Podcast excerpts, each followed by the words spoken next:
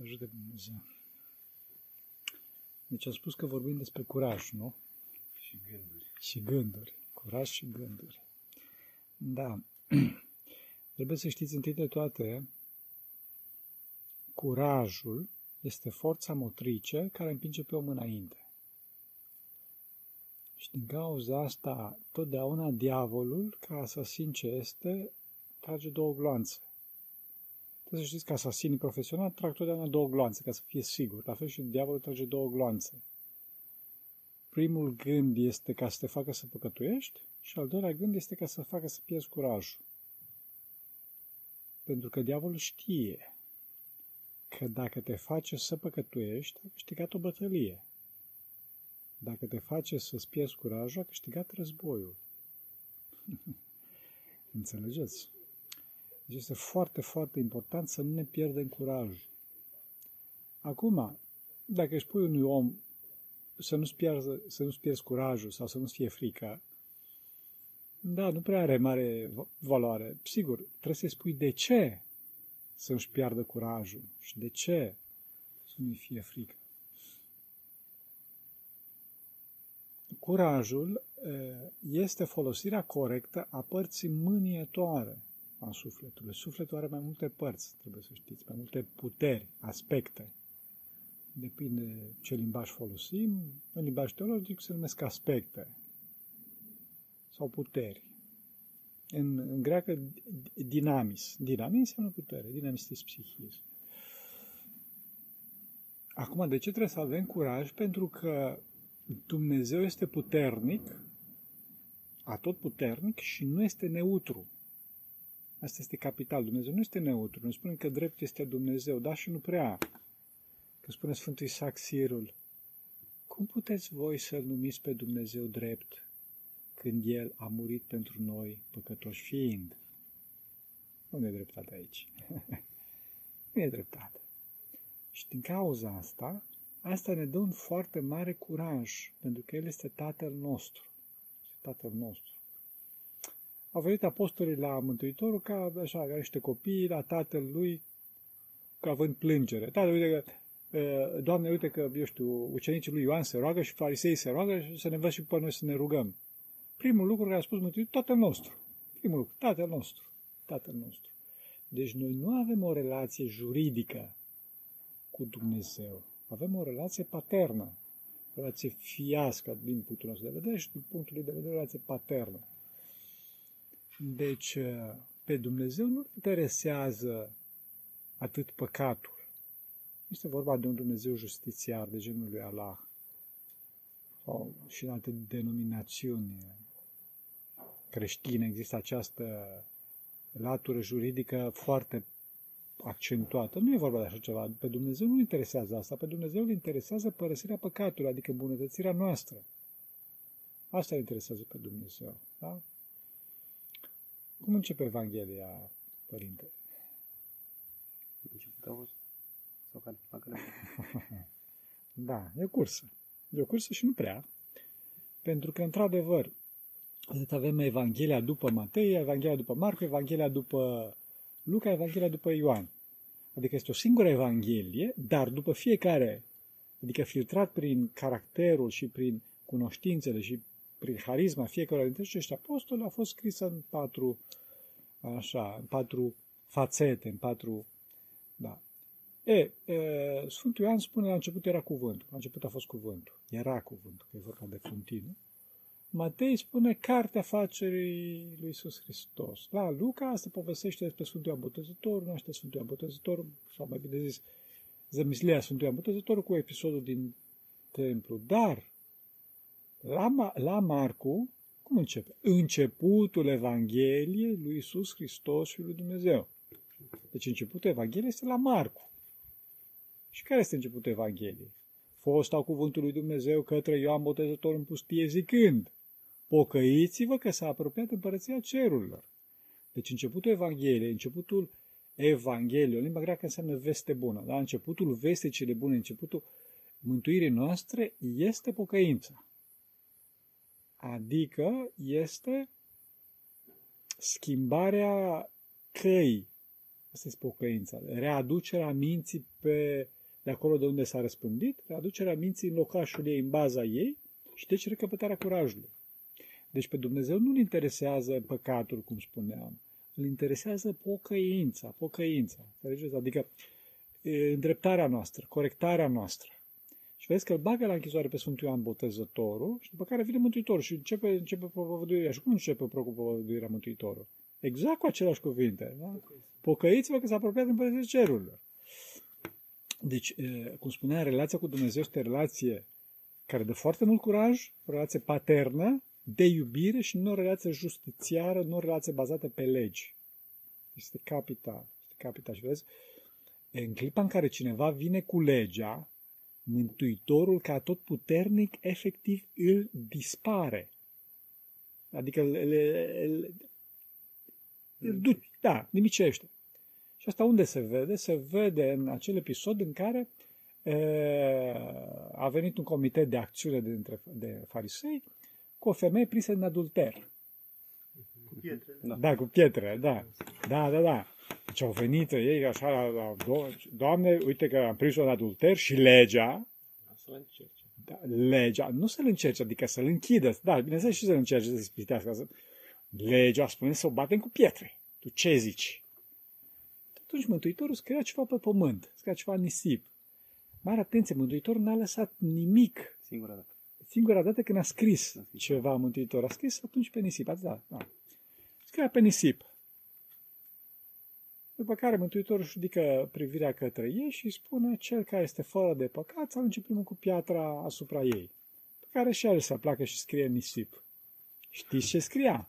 Le scria păcate. Îi scria păcatele. Exact. Îi spovedea public. Da, da, da, da, da, scria păcatele. Adică dacă vreți să discutăm pe teme de legal, pe teme legaliste, Păi așa se... hai să discutăm. Da, hai să discutăm. Și așa fiecare păcate. Asta, asta, așa mai departe. Și bineînțeles când vedeau, toți au dispărut. S-au nimicit. Ce a rămas doar el singur, care era singurul fără de păcat, cu femeia respectivă. Și Mântuitorul, unde sunt părâșii tăi? Nimeni nu te-a osândit. Și el spune, nimeni, Doamne. Și atunci zice Mântuitorul, nu te osândesc nici eu. Adică eu am puterea asta, am dreptul ăsta, dar nu o să intru, nu o să cad pe planul legalist. Și iarăși ați demonstrat că Dumnezeu nu este drept. Da, bineînțeles, că Dumnezeu nu este drept. Nu este, asta a Și spus. este atot iubitor. Este tot iubitor tată. Și asta, asta este gen, fo- un generator de curaj. Generator absolut de curaj. Dacă luați toată scriptura, tot Noul Testament, nu să vedeți foarte mult că scrie undeva să aveți curaj, să aveți curaj, să aveți curaj. Nu. Ci dă aceste dovezi ale faptului de ce trebuie să avem curaj. Înțelegeți? Asta este, asta este foarte, foarte important. Și deci, în clipa în care nu avem curaj, este o dovadă a faptului că nu știm adevărul, că nu cunoaștem realitatea, adică ne neacă gândurile. Ne neacă gândurile. Acolo este marea problemă. Marea problemă este la faptul că e, trebuie să știți că sufletul uman are două, două energii raționale. Energia logică și energia noetică, se numește. Sunt mai multe părți raționale, dintre care discutăm acum, ale sufletului, dintre care discutăm acum despre logică și minte. Logica acționează în pași și este o parte a sufletului care este despărțitoare. Um, ce să zic? Am hainele murdare, deci mă duc cu ele la mașina de spălat și pun uh, să pun și pun balsam și pun programul și apăs pe buton și vin peste o oră să le iau. Asta este logica. Acționează în pași, este o despărțitoare și este uh, adaptată pentru cotidian, pentru materie, logica. Mintea nu acționează în pași. Mintea este ochiul sufletului, se definește ca atenția ultimă, cea mai fină atenție, focusul uman, da? acolo unde omul este concentrat, ochiul sufletului. Dacă această oglindă parabolică, dacă acest ochi al sufletului, prea curat, este îndreptată către legea lui Dumnezeu, în clipa respectivă, mintea începe să simtă corect. Mintea începe să simte cum, cum, cum, cum trebuie. Și acesta este bunul simț. În clipa în care mintea se îndreaptă înspre materie, asta este căderea omului, este că această Acest ochi al sufletului care luminează toată existența omului, pot să fie îndreptate către Dumnezeu cel unificator și către cele cerești care sunt unificatoare, se îndreaptă către materie, în clipa respectivă mintea se sparge și se întunecă. Pentru că mintea, ca și chip prin excelența lui Dumnezeu un nou, ă, devine materială oarecum, se înmaterializează. A, ce sunt cu cărnile astea aici? Cine le-a pus? De unde sunt? A, sunt din metal, poate că ar fi mai bine să fie de porțelan. Înțelegeți? Mi-am îndreptat mintea în cărnile astea. Mi-am ieșit din minți. În clipa respectivă pierd contactul cu Dumnezeu și deci pierd contactul cu simțământul patern al lui Dumnezeu. Pierd contactul cu acea uh, avră, cu acea boare, cu acel vânticel de care vorbește și Sfântul Profet Ilie, da? Al iubirii lui Dumnezeu. Dacă eu am mintea îndreptată către Dumnezeu și nu mi ies din minți înspre cănile astea, zice, da, știu, cănile, da, sunt folositoare pentru, mă rog, să beau apă și așa mai departe, dar eu totdeauna simt înăuntrul meu o mare, mare, mare bucurie că îl simt pe Dumnezeu ca tată, ca tatăl meu cel din ceruri. Și atunci am un foarte mare curaj. Foarte mare curaj. Da. E... Problema cea mare aici sunt cu gândurile, cum spuneam. Pentru că noi avem foarte mulți centri de atenție, așa, și centrii astea de atenție generează gânduri. Gândurile sunt mișcările minții, mișcările acestui ochi al sufletului, da? Și nu au pus cămile astea aici, de ce sunt aici, sau mai departe ce sunt acolo. Înțelegeți? Mintea începe să se miște, adică să se tulbure. Ca și cum avem un pahar cu apă, care la fund este o, o murdărie, da? neputința umană, în clipa în care miște acest pahar, mintea, murdăria respectivă începe să se să iasă și apa începe să se tulbure, la fel și ochiul sufletului începe să se tulbure, pentru că ochiul sufletului nu este făcut să se ocupe de cănile astea, ci ochiul sufletului este făcut să se ocupe de cele dumnezeiești. Înțelegeți? Deci din cauza asta nu trebuie să dăm atenție materie, nu trebuie să ne ieșim din noi înșine în afară, să ne ieșim din minți, nu trebuie să ne ieșim din minți. Trebuie să ne băgăm mințile în cap. Țineți minte pe bătrânii cum spunea, băi, bagă mințile în cap. Da, exact. Deci omul trebuie să se reunească, să se reunească cu Dumnezeu și după aceea se va reuni și în sineș și părțile sufletului, cele șase părți ale sufletului, se vor reuni în sineș și după aceea se vor reuni și cu ceilalți prin Dumnezeu. Acum, în cazul gândurilor, avem trei surse de gânduri. Adică mintea poate să fie mișcată de către Dumnezeu și îngerii lui sfinți. poate să fie mișcată de către îngerii malefici, de diavoli, și poate să fie mișcată de către însăși mintea. Însăși mintea poate să producă gânduri, să se miște de la sine. Asta se întâmplă în cuget. Cugetul este atelierul de gânduri. Este o altă parte a sufletului, o altă parte rațională a sufletului. Ehm, oamenii sunt foarte diferiți. Unii pot să aibă cugete foarte puternice, adică să aibă foarte multe gânduri, și alții pot să aibă, să gândească foarte puțin, dar nu neapărat în sens de prost, da? ci în sens că nu, este contemplă. Și de aici se vede că, după cum spuneam, cugetul este o altă parte a sufletului, o altă parte rațională, dincolo de logică și minte. Da? Și deci, în cazul de față, trebuie să avem foarte mare grijă de unde ne vin gândurile. Gândurile de la Dumnezeu sunt totdeauna bune, gândurile de la diavol sunt totdeauna rele și gândurile de la mintea noastră sunt sau bune sau rele în funcție de starea de iluminare a minții. Deci unde este îndreptată mintea, da? Pentru că dacă mintea este îndreptată către Dumnezeu, atunci mintea are proprietatea de a se lumina. Țineți minte că spune că ochiul sufletului, dacă este curat, și, și cel dinăuntru ale lui vor fi curate și dacă ochiul sufletului va fi întunecat, cu atât mai mult totul. Da. Asta se referă la acest, această minte, nus, în, în, în patristică, poate că ați citit. Celebrul nus, nous. Hai să vorbim despre minte, să folosim termenul ăsta. Unul se mai traduce prin intelect. A, spunem de minte. Acum, deosebirea gândurilor. Întâi de toate avem nevoie de atenție. Deci, iarăși, iarăși ne întoarcem la a ne băga mințile în cap. Adică nu mă interesează ce sunt bucănile astea aici pe masă, pentru că nu mă ajută la mântuire treaba asta. Înțelegeți? Trebuie să ne tragem mintea din simțuri. Trebuie să ne tragem mintea din simțuri. Pentru că dacă mintea se trage din simțuri, atunci mintea se hrănește cu hrana îngerilor. Dacă mintea intră în simțuri, mintea este trasă de simțuri, atunci mintea se va hrăni cu hrana dobitoacelor. Pentru că asta este diferența între om și dobitoc. Dobitoc are o, o minte, are un intelect supus simțurilor. Deci la montanul ăsta care avea, îi dai o bucată de pește, s-o dus, nu se întreabă. Sau mai muța, are banana, s-a terminat. Pe când omul se gândește, hop, e bine să mănânc asta, nu e bine să mănânc asta.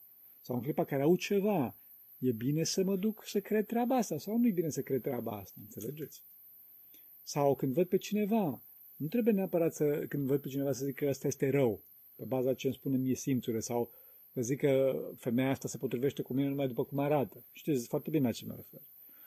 Deci, omul trebuie totdeauna să-și tragă mintea din simțuri, astfel încât să aibă atenția, adică trezvia, cum spun Sfinții Părinți, pentru deosebirea gândurilor. Și când simțurile astea paralizează, încât nu, nu te poți controla, deși ești conștient că, că intri într-o anume stare, că urmează să faci un lucru nu bine, iar mintea realizează asta, ce, ce, ce, ce faci? Ce, ce faci? Când ce faci? Să faci? Ce faci? O să-ți folosești curajul. O să-ți folosești curajul. De fapt, o să-ți folosești toate părțile sufletului. E, cu logica, că logica spune, băi, nu-i bine treaba asta. Și mintea simte că nu-i bine treaba asta, astea o să, o să pună la o parte cugetul, atelierul de gânduri, deci nu o să creadă în ce îi spune gândul, o să folosească cugetarea care este cea de-a patra parte rațională a sufletului. Cugetarea definește, descrie starea atelierului de gânduri. Starea atelierului de gânduri, adică starea cugetului, poate să fie înaltă, să ai o cugetare înaltă, sau poate să fie smerită, să ai o cugetare smerită. Deci eu pot să produc foarte multe gânduri, la un moment dat pot să produc și un gând smerit. Păi, că nu sunt bun la muzică. Asta nu înseamnă că am și cuget smerit. Cugetul smerit arată starea constantă a, înțelegi ce vreau să spun, a atelierului de gânduri. E, sau, e, cum să spun, eu produc, ce să zic, uneori pot să produc să mă înșele diavolul, că spuneam, să am un gând înalt. Dar dacă eu cu Harul lui Dumnezeu pot să am în continuu un cuget smerit. Dacă omul are un cuget smerit, Părinte Dionisie de la Colciu vorbea, bătrânul cel mai vorbea foarte mult despre sprinta cugetare. Adică să ai o stare în care să cugeți smerit, adică totdeauna să ai această simțire a nimigniciei tale. E, revenind. Deci în clipa în care avem un astfel de atac și ne dăm seama de distorsiunea care ne paște, în clipa respectivă am spus că logica și mintea, deci mintea vede treaba asta, logica își dă seama de treaba asta, punem cugetul să nu se ocupe de așa ceva, să nu credem în ceea ce produce acolo, că produce așa, și să smerim. Să smerim starea, starea cugetului. Adică, băi, uite ce prost ești. Înțelegi? Trebuie să spui asta către tine, ca să te smerești în mod practic. Și după care intervii cu celelalte două părți iraționale ale sufletului. Cele două părți iraționale ale sufletului sunt partea mânietoare, care am vorbit până acum, și partea doritoare. Cu partea mânietoare îți folosești curajul și, într-adevăr, te poți dosădi pe tine, te poți osândi pe tine. Spui, băi, ticăloasă, să nu faci asta. Ce? Creștin ești tu. Nu o să faci treaba asta. Nu o să te apuci. Știi, părinte teolog, nu o să faci treaba asta. Trebuie să te mustri. Și după care tot cu curajul te îndreți către Dumnezeu și către Maica Domnului. Doamne, nu mă lăsa pe mine, ajută-mă pe mine. Eu sunt fiul tău, nu mă lăsa pe mine. Știi că sunt un ticălos. Și aici intervine și partea doritoare. Doritoare cu care dorești, unde și numele. Știi? Doamne, ajută-mă că eu pe tine te doresc. Ajută, ajută-mă pe mine că vreau binele, vreau bucuria, vreau pancea, vreau răbdarea, vreau toate celelalte. Și astfel, cu toate părțile sufletului, da? să le recapitulăm puțin, deci cu logica, mintea, cugetul, cugetarea, care astea patru sunt raționale și cu celelalte două, parte doritoare, parte mânietoare. Mânia și pofta se numesc în, în, la Sfinții Părinți, dar evit termenul, în principal termenul de mânie, pentru că de obicei cu mânia se, se înțelege neapărat folosirea greșită a părții mânietoare. Da? Bun. Deci cu toate cele șase părți ale sufletului, o, folos, le folosesc astfel încât să nu fac treaba asta. Și dincolo de asta le folosesc și în mod practic. Până acum v-am spus pe plan noetic, adică cu rugăciune și cu osândirea de sine. Și cu realizarea faptului că încerc să fac ceva greșit. Dacă este vorba de ceva practic, fugim, fugim, fugim, fugim de centru de atracție, de cauza de păcat. Pentru că centrul de atracție, deci forța de atracție către păcat, am, am discutat data trecută că păcatul este, se seamănă foarte bine cu o forță de atracție. E, forța de atracție, da, este ca M1, M2 supra de, pă- de la pătrat. Adică este, e, depinde de pătratul distanței. Asta e formă din fizică. Newton a scos-o, n-am scos-o eu. Și este chip pentru cele duhovnicești. Deci dacă eu mă depărtez de centrul, de centrul căderii, de centrul de atracție, asta o să scadă la pătrat. Adică mă depărtez la jumătate, o să scadă de patru ori. Înțelegi ce vreau să spun? Dacă nu ești tu însuți. Cum? Dacă nu ești tu însuți. D- N-am înțeles. Dacă nu ești tu însuți cel care... A, Ex, care da, am înțeles, că tu ești cauza. Asta. Eu, Bine. Eu am, Știu, totdeauna ești tu însus, dar este vorba de optica ta. Și trebuie să știi că acest, acest tu însus, da, dar totdeauna este o cauză, de obicei, este o cauză din afară. Este o cauză din da, afară. pentru că de multe ori eu, eu așa am înțeles. Tu încerci să faci ceva rațional bine. Uh, Nu, el vorbea că își dă seama, își dar, dă care, seama că... dar care în sinea ta îți dai seama că nu e ceea ce ți-ai Exact. dorit sau ceea ce Ei, faci. și atunci te depărtezi. Dar e pentru că e conveniența, pentru că uh, e o explicație, e logic, pentru că, dar îți dai seama că nu e neapărat un bine Da, pentru- și atunci te depărtezi. Adică nu, nu guști din gândul respectiv. Dar nu înseamnă guști. să te omori. Adică să Trebuie să spui- te, nu, să te omori, bineînțeles. Bineînțeles. Să te omori. Trebuie să, să-ți omori răul, răul din tine. Să omori pe omul cel vechi, de care vorbește Sfântul Apostol Pavel. Bineînțeles că e, e vorba de tine însuți, pentru că și în clipa în care am o cauză externă, eu știu, o femeie frumoasă sau o mâncare sau Mm. bani, știi? Uite, una mai. Sau faptul că eu vreau să fiu generos. Da, Nu că sunt, ci vreau să fiu. da. Că îl ajut pentru că vreau să fiu și vreau Bun. să simt asta. Și aici, se- aici, se amestecă, aici se amestecă, de exemplu, se amestecă mândria. Ei, în clipa respectivă te îndepărtezi de mândrie, adică nu asculți gândul respectiv, nu discuți cu gândul respectiv, nu dai în seamă gândul respectiv. La cauza aia altă mi-e simplă și mie. Am pățit-o și eu. M-a lovit o avocată din spate cu mașina rău. E și prafa aia, mașina zob, că a intrat tare, am mers la poliție, am, cât a stat aia tremurat pe tremurat, era 12 noaptea, am zis la 12 noaptea, te rog, du acasă, n-am cum să mai ajung, nu, nu, nu mă pot. Avea vreo 30 de ani. Mi-am dat seama ce înseamnă să o duc acasă. Crede-mă că mi-a venit să o duc acasă de vreo 10 ori. Da.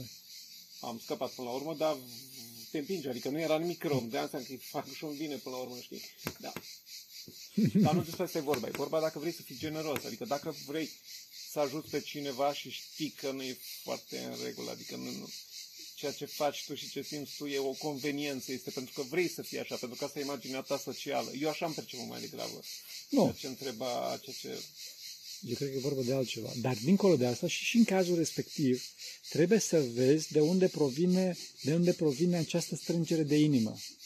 Când vorbim de strângere de inimă, nu ne referim la inima de carne, ci ne referim la centrul existențial al omului. Și vezi de unde vine treaba asta. Și aici trebuie folosit, dincolo de rugăciune, trebuie folosit și întrebarea. Și întrebăm pe un pe duhovnic, pe un om duhovnicesc, pe un ava.